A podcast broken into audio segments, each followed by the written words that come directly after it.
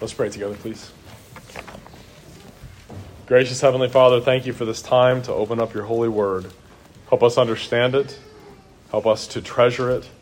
May we receive its truth with faith and love, lay it up in our hearts, and practice it in our lives. In Christ's holy name we pray.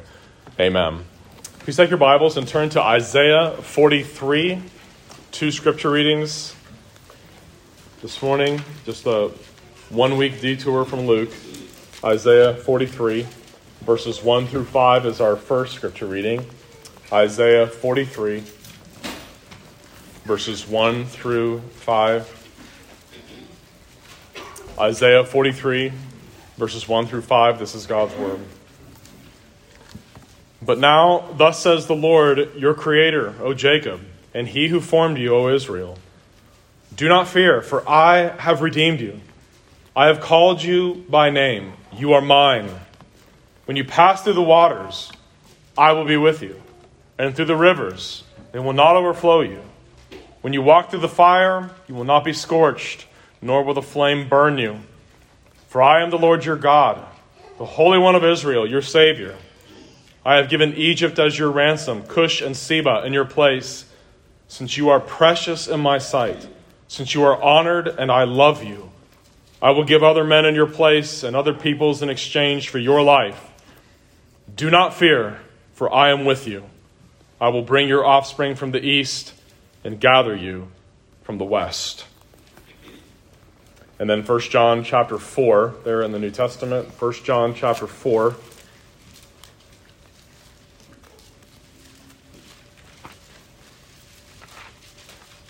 First John chapter 4 verses 16 through 18.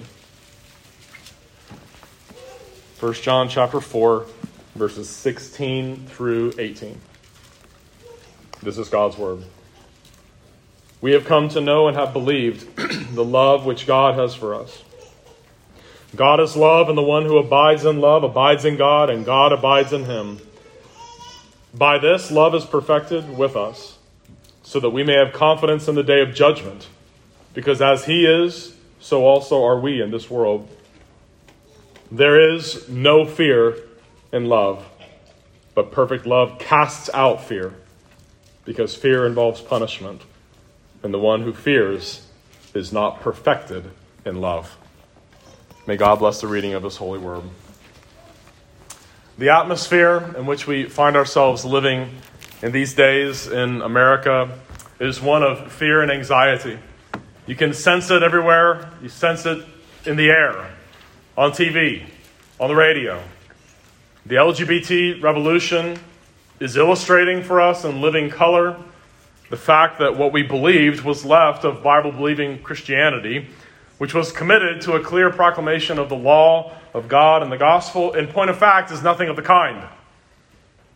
Ecumenism, that's an important word, ecumenism. Ecumenism means getting together with other religions and pretending that you're united when you're not. Ecumenism with false teachers, false religions, compromise on the most basic issues of human sexuality, an unwillingness to express the biblical antithesis with unbelief in the name of being winsome and Christ like and evangelistic instead of standing firm and immovable on the truth. These have become standard fare. Standard fare among those who ought to know better. There's very little real evangelism taking place because the biblical gospel today is being buried under subtly redefined keywords, obscurity, confusion, purposefully misleading misuses of good theologians from the past, and so on and so forth. There's the global pandemic and everything associated with it that's been going on for almost three years now. It's left many people in a state of fear, a constant state of fear and anxiety. And I want to get across to you this morning, and for all of 2023, and hopefully for the rest of your days in this world, the remedy to fear is always a close walk with Christ and a close lifestyle of meditation upon biblical promises. The remedy to sinful fear is walking close with Jesus and reading your Bible constantly and praying without ceasing and in everything giving thanks because that's the will of God for us, resting on the gospel. We need to know First, that fear is a good emotion, it's a God given gift to us. Fear is a good thing. Fear is a good thing. That's the first thing. Secondly, when fear becomes sinful, we need to know that. When, when does fear cross the line from being a good emotion God gave us for our good to being a sin? Thirdly, Christians need to learn to rest in the comforting love of God. And then fourthly, love casts out fear. And so, point number one this morning, by way of introduction fear is a good emotion. Fear is a God given emotion. There's no such thing as a destructive emotion. The entire array of emotions that God gives us are blessings when we feel them and express them in a godly and self controlled way. Jesus experienced emotions, but only in a perfectly holy way. Jesus was grieved, he was joyful, Jesus was angry. Jesus was in the Garden of Gethsemane exceedingly troubled, he said. Emotions only become destructive if they're unrestrained, if they're not used according to God's word. I want to encourage you always remember your emotions are a good thing, but they're to be governed by self control, that great fruit of the Holy Spirit. Fear is not a bad thing, fear is not a destructive emotion. Without it, we would not live very long. Without healthy fear, we would do many foolish things. Fear is a good safety emotion. It causes us to be cautious. And one thing that we noticed immediately when we have children, or if you're around little children, as soon as they can move, as soon as they can walk on their own, they don't know enough about the world around them to have a healthy sense of fear. But when we get hurt, that's when we develop that sense of fear. The kids get hurt, they develop a sense of fear. They see the birthday candle, every single one of them, all 10 of them. You show them the little cupcake with one candle and they see a flame. What do they all do? Check it out. And then they make the deductive uh, reasoning fire in general is bad. Fear keeps us from driving too fast. It keeps us from walking near the edges of cliffs, from trying to play with rattlesnakes, from being careless with guns. Fear is helpful, fear is good in that sense. And one of the marks of rebellious man is that he has no fear. He has no fear when he should have fear. 2 Peter 2:10 the word of God says those who walk according to the flesh the unbeliever the rebellious person and the lusts of, our, of their uncleanness they despise authority they're presumptuous and self-willed they are not afraid to speak evil of dignitaries the unbeliever has no fear when he blasphemes holy things. He has no conception that he's approaching the most serious danger imaginable when he is offending God. Paul's final indictment to the human race when he lists all those things in Romans chapter 3, when he says that there is none good, no, not one, and he speaks of the sins of the tongue, the poison of asps is under their lips. The last thing he says, the summary is, there is no fear of God before their eyes. I had an unbeliever tell me that once over lunch years ago, working at U.S. Bank, shared the gospel with him, and he was, he was mocking me. And the last thing he said was, I have no fear. I have no fear of death. I have no fear of God.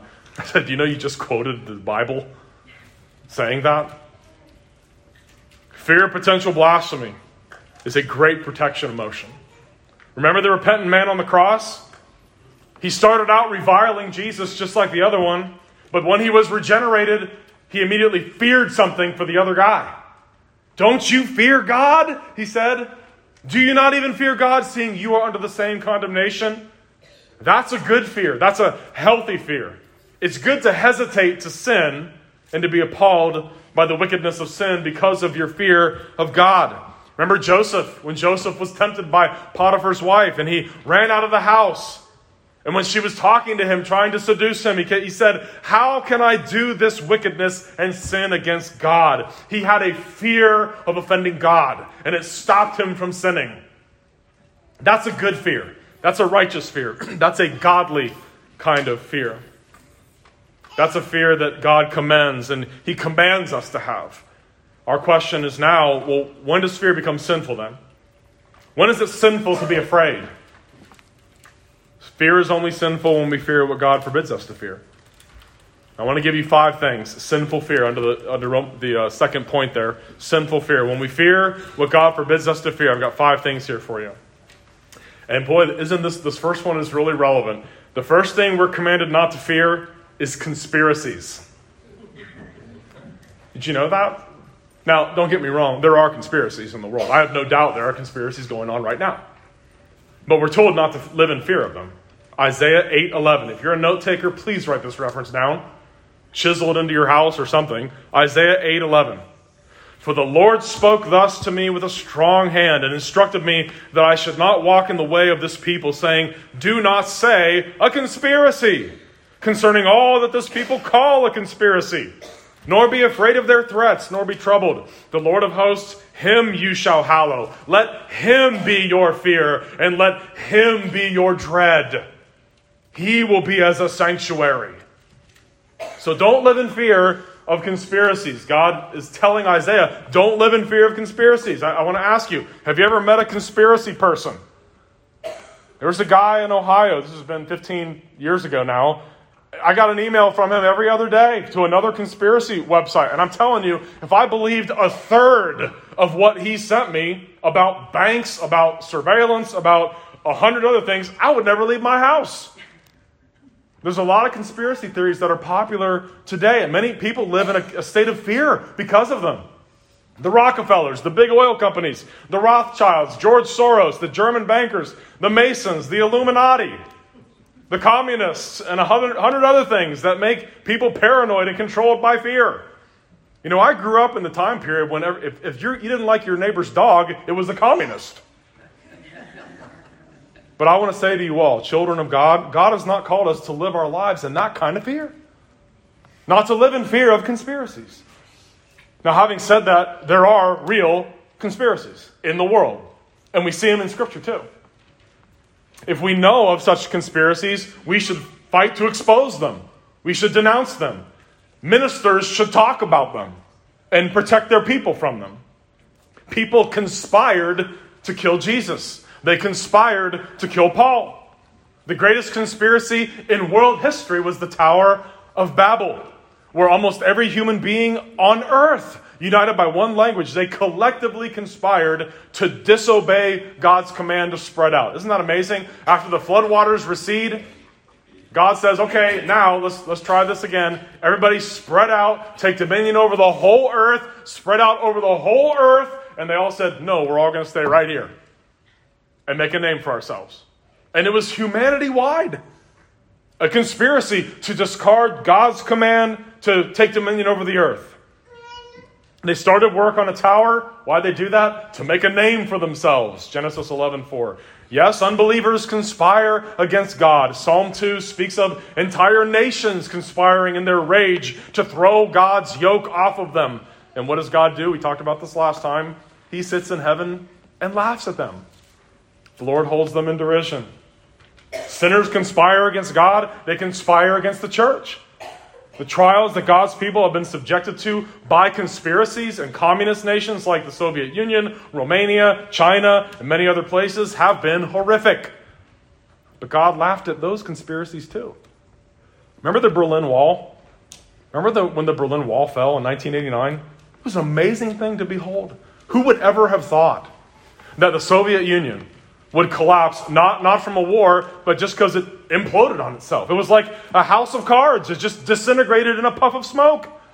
God was finished laughing at their conspiracy to create utopia based on atheism, which was a fool's errand if there ever was one. They succeeded in creating hell on earth for hundreds of millions of people. God reached down and flicked their little tower over. He was done laughing at them. There are conspiracies. Be aware of them but don't live in fear of them. Don't be petrified by them.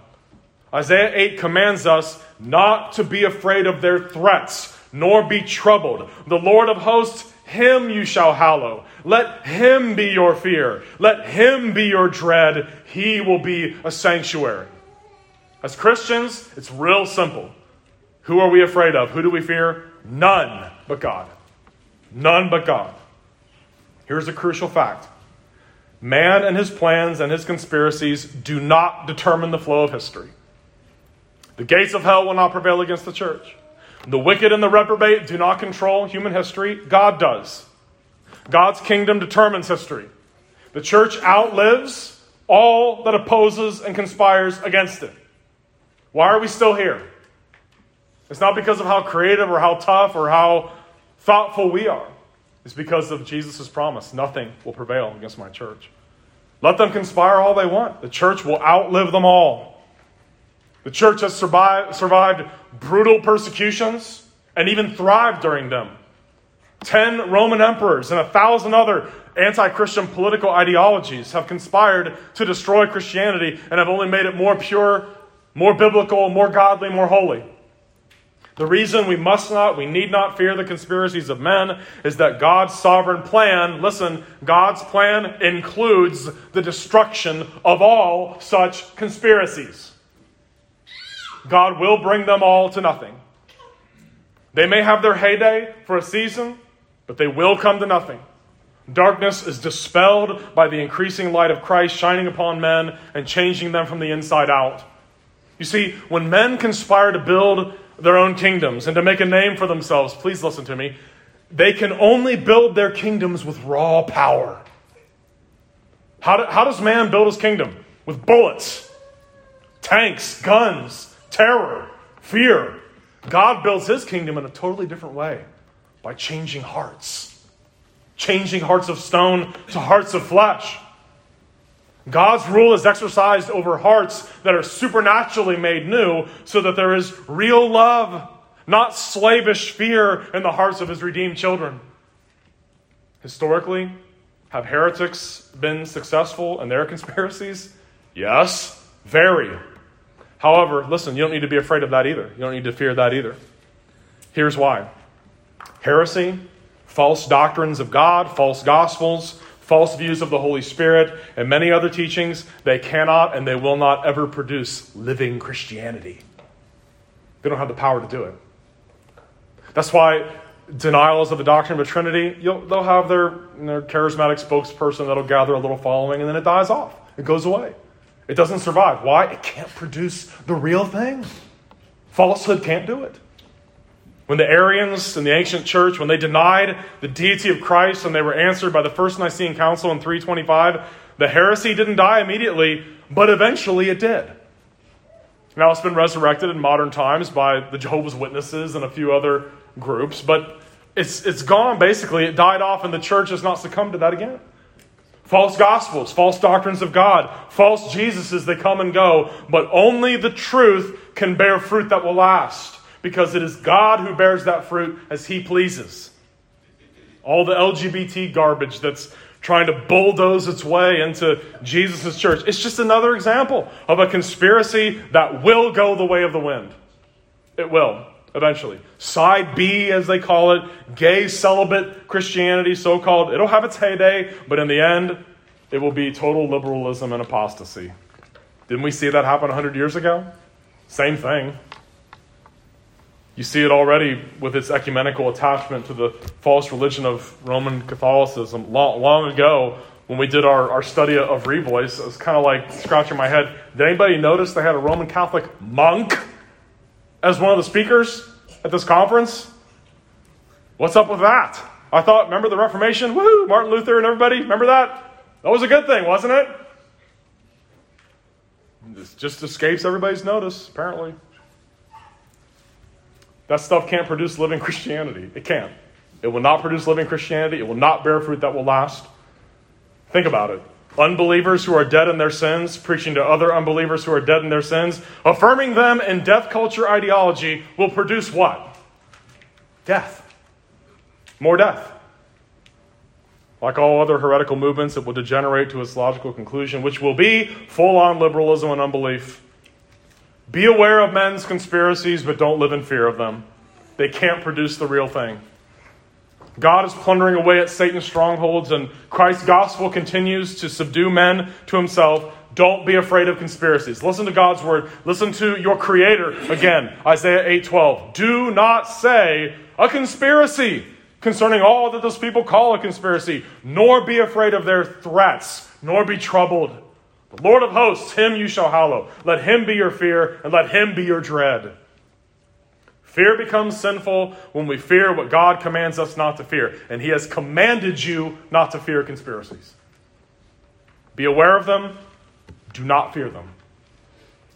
Next thing, second thing, when fear is sinful. Fear is sinful when we fear man more than God. Fear is sinful when we fear man more than God. Proverbs 29 25. The fear of man brings a snare, but whoever trusts in the Lord shall be safe. It's an amazing thing to think about. The Roman Empire, into which the New Testament church stepped with the Great Commission and the gospel, it's so much like America today that it's frightening.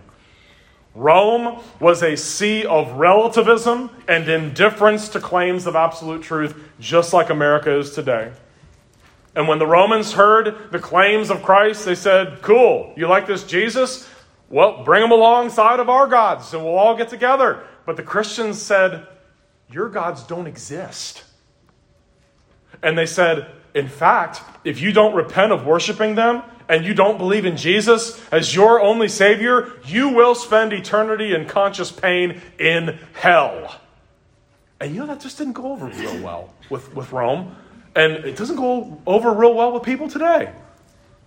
Christians were called by the Emperor Nero. You know what he called them? This is a direct quotation. You know what he, Emperor Nero called Christians? Quote, the haters of all mankind, end quote. What do we call today? the haters of all mankind, bigots, intolerant. Nothing new under the sun. And Christianity thrived in that environment. Shame on Christians and churches that back off on the cultural sins of the day in the name of the fear of man. And Francis Schaeffer said, It is evangelicalism in the name of evangelicalism that is destroying evangelicalism. The same message preached to a similar culture like ours is going to elicit the same response. Don't be surprised when Dr. Drew and Dr. Phil and Dr. whoever don't like it. Psalm 56:11 In God I have put my trust. I will not be afraid. What can man do to me? Psalm 118:6 The Lord is on my side. I will not fear. What can man do to me? Fear is sinful when we fear man more than God. Thirdly, Fear is sinful when it keeps us from obeying God. Fear is never an excuse to disobey. I'm afraid that they'll kill me if I obey. There are many biblical examples of this fear causing disobedience. Remember Abraham? Abraham disobeyed God, lied about Sarah being his sister instead of his wife twice. Why did he do that? He was afraid, he was fearful. That was a sinful kind of fear. Say you're my sister, or they're going to kill me. Peter denied Christ. Why did he do that? He was afraid. He was afraid he'd be arrested. He was afraid he would be beaten. When the spies came back and told the people of Israel how big and strong the people in the promised land were, the people refused to obey God and take the land out of fear. They were afraid. We can't do it. When fear keeps us from doing something God has commanded us to do, that fear is sin. At some point in your life, you will be tempted to disobey God out of fear. I promise you. If it hasn't happened yet, it will.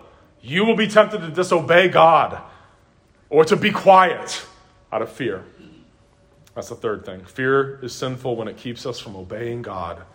Fourthly, fear is sinful when it causes us to shrink back from problems and persons for self protection. Most of the time, when fear becomes sinful, it's because we have an unhealthy preoccupation with self protection and self survival. When fear immobilizes us and becomes sinful, look closely and see that for the most part, the thing driving that fear is self protection, self survival. The more self sacrificial we become, and the less self centered we are, listen, the less we'll be afraid of anything that we're not supposed to be afraid of. Fearlessness is the natural byproduct of a close walk with Jesus. The more concern we have with the glory of God, the less sinful fear we will have of anything.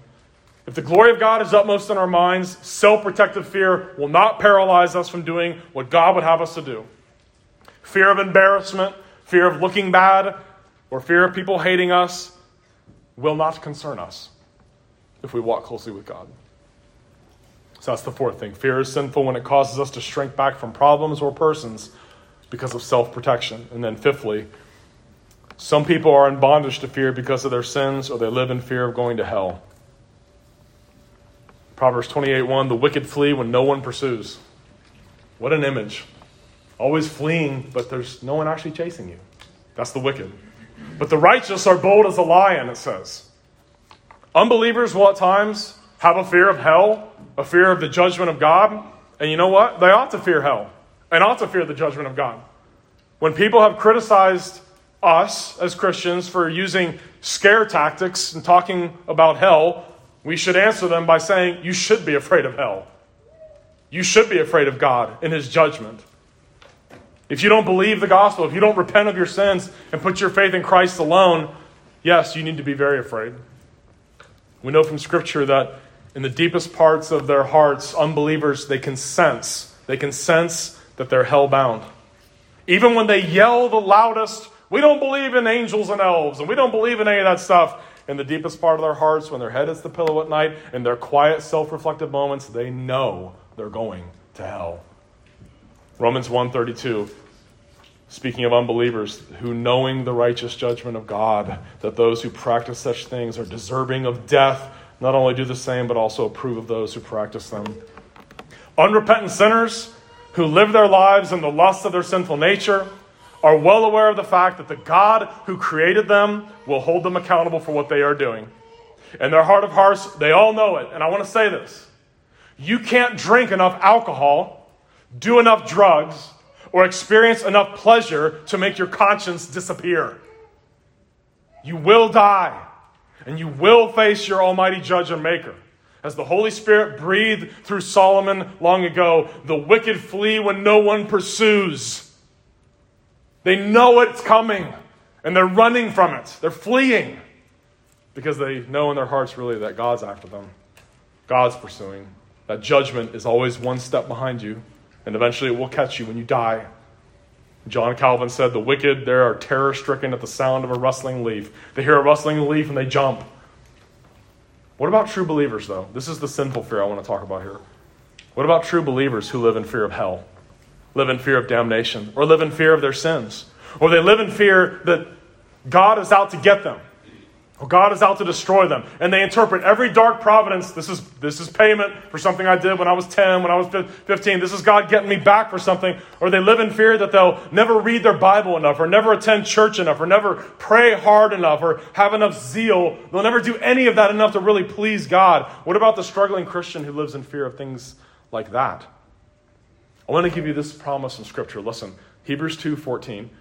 Inasmuch then as the children have partaken of flesh and blood, he himself likewise shared in the same, that through death he might destroy him who had the power of death, that is the devil. And listen, and release those who through fear of death were all their lifetime subject to bondage.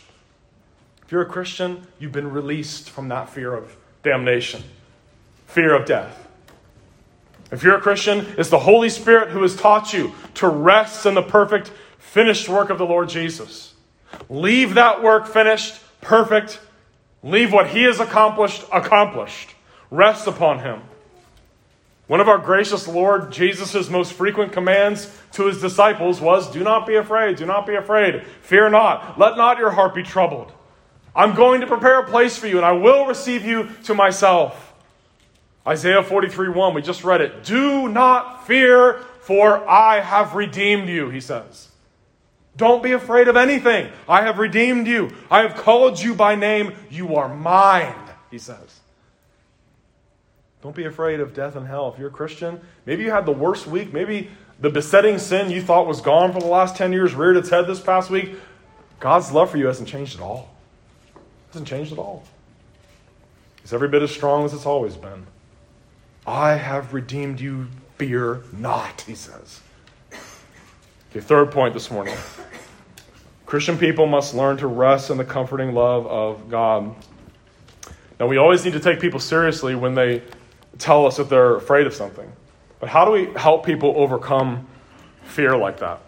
How do we help people overcome sinful forms of fear? Because some people, some professing Christians live with fear all the time. Fear and anxiety just characterize who they are. Have you ever described yourself or heard someone describe themselves? I'm a worry wart. I, inherited this disposition from my mother or my father or my grandma or something. Yeah, we're just a whole family of warriors. Teach them to trust in the loving providential care of God. Isaiah 41:10, another one. Fear not, for I am with you. Be not dismayed, for I am your God. I will strengthen you. Yes, I will help you. I will uphold you with my righteous right hand. In the passage that we read, Isaiah 43, verse 2, when you pass through the waters, I will be with you. Notice, not I will prevent you from going through the waters, but I'll be with you when you do. And through the rivers, they shall not overflow you. When you walk through the fire, you shall not be burned, nor shall the flames scorch you. For I am the Lord your God, the Holy One of Israel, your Savior. Since you were precious in my sight, you have been honored, and I have loved you. Fear not, for I am with you. Notice God just repeats himself over and over and over again. Don't be afraid, I'm with you. I am with you. I am with you. I love you. We need to learn to trust in the loving providence of God. And if we really understood and believed in God's sovereign and good providence towards us, we would literally never be afraid of anything. And we would never worry at all. One of the most glorious things that Jesus taught us, actually, two of the most glorious things he ever taught us, and you just, you just got to love it. He tells us, he commands you, look at birds. And Look at flowers. Can you just hear the Jesus people in the 70s? Yeah, brother, that's cool. Look at flowers and birds. But he said that. You know why he said that? He said that to them so they'd stop worrying about everything. Birds aren't made in the image of God, they're not covenantal creatures. God did not take to himself a bird's nature and die for birds. He says, Look at the birds of the air. They neither sow nor reap nor gather into barns. Your heavenly Father feeds them. Are you not of more value than they? Can you imagine little birds just worrying themselves? Like, I wonder if there's going to be worms in the ground tomorrow. Maybe there won't be any tomorrow. Which of you, by worrying, can add one cubit to his stature, one minute to your life? Why do you worry about clothing? Look at the lilies of the field, how they grow. They neither toil nor spin. And yet I say to you, even Solomon in all of his glory was not arrayed like one of these. Now, there's wonderful wildflowers that grow down here. Uh, we don't have them in, in Cincinnati, Ohio. But down here, you have these little bluebell looking things. I've never seen anything like them. And they grow all over the yard. Go out there and pick one and look at it. It's just gloriously beautiful. It's just gloriously beautiful. Look how God clothed a flower that most human eyes would probably never see. He took care of the flower, He takes care of those little birds. He says, if God so clothes the grass of the field, which today is and tomorrow is thrown into the oven, will He not much more clothe you? Oh, you have little faith? Matthew 10 29. Are not two sparrows sold for a copper coin? and not one of them falls to the ground apart from your Father's will. That's an argument from the lesser to the greater.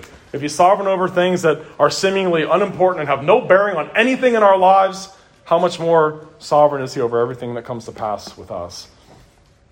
Remember Nebuchadnezzar? when God turned Nebuchadnezzar into a newt, into Howard Hughes for a while there? The hair was growing out, fingernails all along. After he stands up there, is this not Babylon the Great? that I have created for my great name and by my great power, and God takes away his sanity. And then when he gets it back, he says, at the end of the time, I, Nebuchadnezzar, lifted my eyes to heaven, and my understanding returned to me, and I blessed the Most High and praised and honored him who lives forever. For his dominion is an everlasting dominion, and his kingdom is from generation to generation. All the inhabitants of the earth are reputed as nothing. He does according to his will in the army of heaven and among the inhabitants of the earth. No one can restrain his hand or say to him, What have you done? That's understanding God's sovereign providence. So often, people, even Christian people, they're, they're plagued by unbiblical and untrusting thoughts about what, what might have been if only I had done this, if only I had done that, if only I didn't do this when I was younger. I've ruined my whole life, and I'm outside of God's will now. You know, I've mentioned to you the story of the Reverend David Brainerd. David Brainerd, his missionary work in the 18th century among the American Indians, and the publication of his diaries by Jonathan Edwards ignited an entire generation of foreign missionaries after he died of tuberculosis at the tender age of 29 years old. Before his time as a missionary, he had been a divinity student at Yale University. He was first in his class in his early 20s. and he had been expelled while he was there. During his time there, the faculty, you gotta love this, the faculty started a policy that said students were not allowed to criticize or question the conversion of their teachers. During a chapel service, one of those faculty members, you're not allowed to question or think that they might not be believers, prayed this long and pretentious prayer, and after the service ended, someone asked Brainerd, What'd you think of so and so's prayer? And Brainerd said, That man has no more grace than this chair. Faculty member overheard that. And he was permanently expelled from Yale and never graduated with his divinity degree. And he apologized profusely. And he begged them for forgiveness so he could finish his studies because he felt called to, to pastoral ministry, but they refused. He had no choice. No choice but to go into missions. Now, if he had finished his studies at Yale, he would have taken a little parish somewhere in New England. We wouldn't know his name today. But his courage and his tenacity among the American Indians, even while he was coughing up blood and pulling his sick horse into the teeth of snowstorms to get to the next Indian village to preach, it's inspiring. It's humbling to read. And he suffered from debilitating depression and malnutrition and loneliness. He spent the final months of his life in the home of Jonathan Edwards, where he eventually died, 29 years old.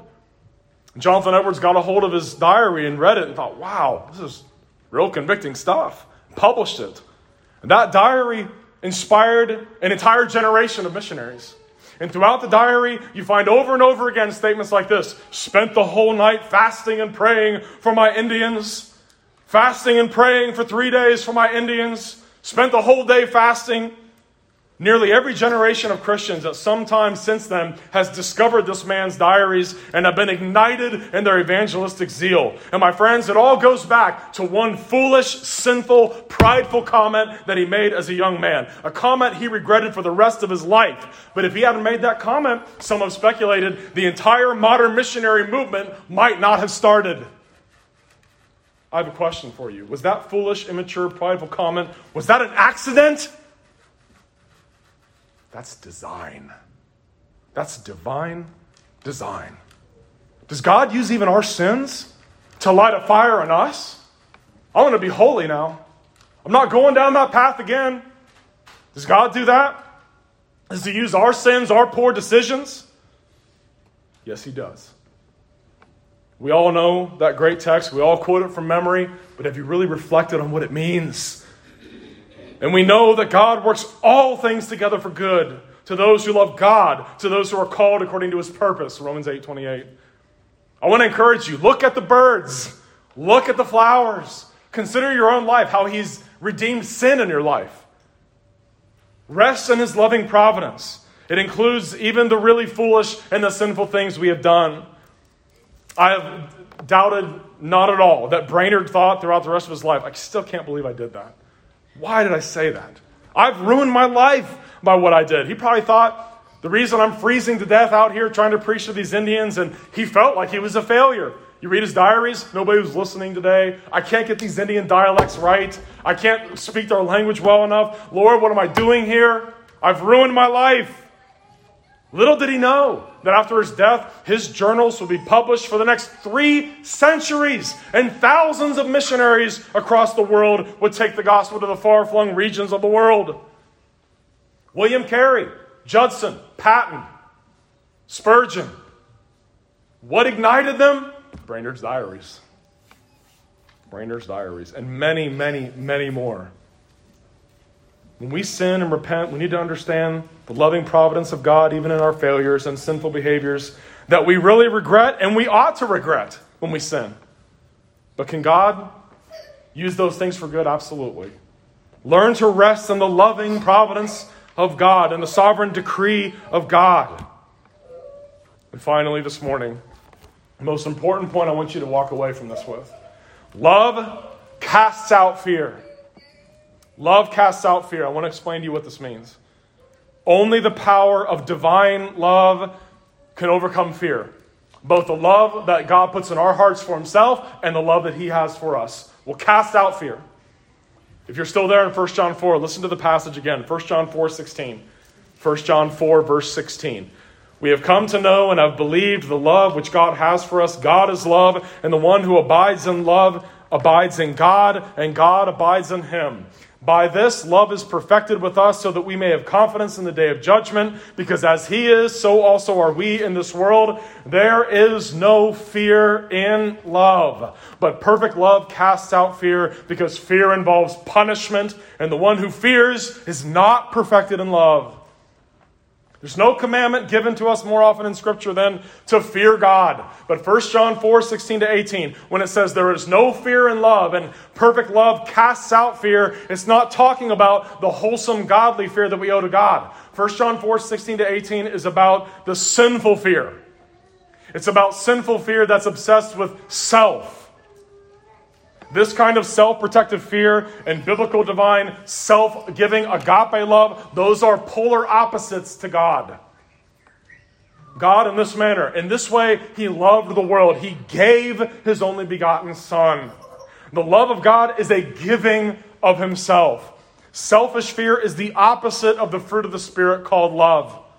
Sinful fear is a preoccupation with ourselves and a refusal to give ourselves to a problem, to give ourselves to a situation, or to give ourselves to a person because it might cause us some kind of harm. That kind of fear ruins marriages or prevents good marriages from ever happening. People enter marriage with their guard up instead of trusting one another.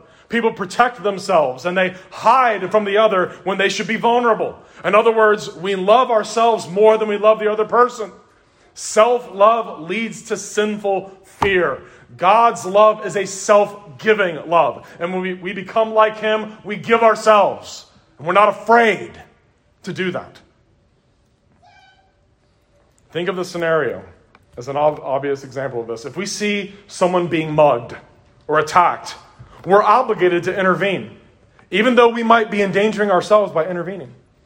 Philippians 2 3. Do nothing from selfishness or empty conceit, but in humility of mind, regard one another as more important than yourselves. Sinful fear is always preoccupied with self, protecting me, protecting my heart, my life, my interests. What's amazing about Philippians 2 is that it goes on to describe the greatest example of humility, the greatest example of the love of God is the incarnation of Christ, his cross, his resurrection and the place instead of sinners. Francis Schaeffer said, quote, When we see a great big dirty man assaulting a frail little woman, love means we will stop him in any way we can. Fear, sinful fear, is the opposite of love. Fear is obsessing about self protection, self interest. Love is the giving of yourself for the welfare and protection of someone else. It is what Jesus did in his death. This does not mean that our God given instinct of fear, when danger is near, isn't going to alert us. If we know that we're going to be shot because we're Christians, we will probably be afraid. I would be afraid, and rightly so. That's normal. But when fear dominates us and controls us to the point that we won't keep God's commandments, it's sinful fear. Or it dominates and controls us so that we won't love someone, we won't give ourselves to someone, that's when it becomes sin. Think of Daniel. Blessed Daniel. Seduced, they, they attempt to seduce him. There in Babylon, even gave him a Babylonian name. Remember his three friends? Hananiah, Mishael, and Azariah, those beautiful Hebrew names that mean Yahweh is my help, changed them to Shadrach, Meshach, and Abednego. Daniel's name was changed to Belteshazzar. Their, their, their, names were changed to Babylonian gods. And they were given all this food, and we're going to make you one of us. He was a lonely unbeliever in a hostile pagan land during the captivity. And he had a personal custom of praying every day at a certain time in a certain place out there in the open. And his enemies, they noticed this and they saw their opportunity to murder him. And they get the king to pass a law saying, Whoever petitions any god or man for 30 days except you, O king, shall be cast into the den of lions. And Daniel's habit was to pray with his window open toward Jerusalem on his knees three times a day. Now, wouldn't it have been logical for Daniel just close the window? Just close the window. You can still pray. God can see through the window. I can think of many ways to justify half compliance here with the king's idolatrous command. Well, I have a family to provide for. But Daniel will not bow to this ungodly commandment, and he will not stop doing what he's always done in honor and love to the one true and living God. Daniel knew this would get him in trouble. Was Daniel afraid of the lion's den? I'm sure he was. I'm sure he was. But fear did not keep him from obeying God, and it did not trump his loyalty to God. Why? Love casts out fear. That's what First John's all about. You want to see it illustrated right there with Daniel. Not afraid of a lion's den because his love for God has cast that fear aside. Remember Shadrach, Meshach, and Abednego? Uh, Hananiah, Azariah, and Mishael? The fiery furnace? Here you have thousands of people bowing to the statue, and these three young men standing there. And they just stand there and they refuse to obey. And the speech they give to Nebuchadnezzar is one of the most powerful and moving testimonies of how perfect love casts out fear ever spoken by anyone in Jesus' church through all the ages. These loving, young, godly, bold men said to the king, O Nebuchadnezzar, we do not need to give you an answer concerning this matter. If it be so, our God, whom we serve, is able to deliver us from the furnace of blazing fire, and he will deliver us out of your king, oh, out of your hand, O king. But even if he does not, let it be known to you, O king, that we are not going to serve your gods or, the, or worship the golden image that you have set up. Don't you love the, the gutsiness? Their love for God cast away their fear. Now, do you think these three young men didn't have any fear at all of what was going to happen to them? Of course they did. But perfect love, God's perfect love, cast their fear out. Their love for God and His truth nullified their fear of being burned to death. They had already made up their minds on the matter. Our God can save us, but even if He doesn't, we're still not going to worship your gods. They knew God was under no obligation to deliver them from the furnace of fire, but their testimony of love, casting out fear, is glorious to remember. It's glorious to hear. Even if he does not, let it be known to you, O king. We're not going to serve your gods or worship the golden image that you have set up. Perfect love casts out fear. The conclusion is amazing. Daniel 3:24. After they're thrown into the fire, they had it heated up seven times more. Remember what happened to the guards that walked them up there? It was so hot it killed the guards. And they cast those three men into the fire. Daniel 3:24. Then King Nebuchadnezzar was astonished, and he rose in haste and spoke, saying to his counselors, Did we not cast three men bound into the midst of the fire? They answered and said to the king, True, O king. Look, he answered, I see four. I see four men loose, walking in the midst of the fire, and they are not hurt, and the form of the fourth is like the Son of God. These men of God had a love that cast away their fear. Christian martyr Polycarp, before he was burned at the stake, had a long dialogue with that Roman proconsul. The proconsul threatened to him threatened to have him tied to a stake and burned. And Polycarp said to him, You threaten me with a fire that burns for an hour and is then extinguished. But you know nothing of the fire of the coming judgment and eternal punishment reserved for the ungodly. But why are you waiting? Bring on whatever you want. Perfect love casts out fear. When we love like this and understand that we have been loved by God in Christ like this, we will not be afraid of anything. Sinful fear, preoccupation with self. Sinful fear is the byproduct of, of not walking closely with the Lord. What is Polycarp preoccupied with? What was Daniel preoccupied with? What was Hananiah, Mishael, and Azariah, also known as Shadrach, Meshach, and Abednego? What are they preoccupied with? Remember, those were, were not even their given Hebrew names. Even after all of the ancient Babylonian social media forces of darkness had tried to seduce every one of them to make them Babylonian, they still have that perfect love that casts out fear. Think of a mother's love for her children. If a mother lo- lives in a part of the country where there's poisonous snakes and she sees a copperhead in the driveway, moving its way toward her curious little child who's reaching out for the approaching snake, she's not going to stand there and think, Well, I don't want it to bite me. She's going to grab anything she can and run over there and stomp that thing's head into the ground or snatch her child away or whatever. Is she afraid of the snake? Yes. But her love for the child casts the fear away. And that's what 1 John 4 is talking about. The love God has for us and our love for Him casts the sinful fear aside. Don't be paralyzed by fear and anxiety. The love of God casts it away. When fear immobilizes us, stops us from doing our duty, that's when fear is sinful. Love is more powerful than fear. In our hearts, we need to face fears. Never allow them to prevent us from doing our duties. There are all sorts of ways we allow fear to put us off from our duties. I want to ask myself, ask you, you ever neglected finances because of fear there might not be enough money to pay the bills? Have you ever put off a hard conversation because of fear the person might turn on you and attack you?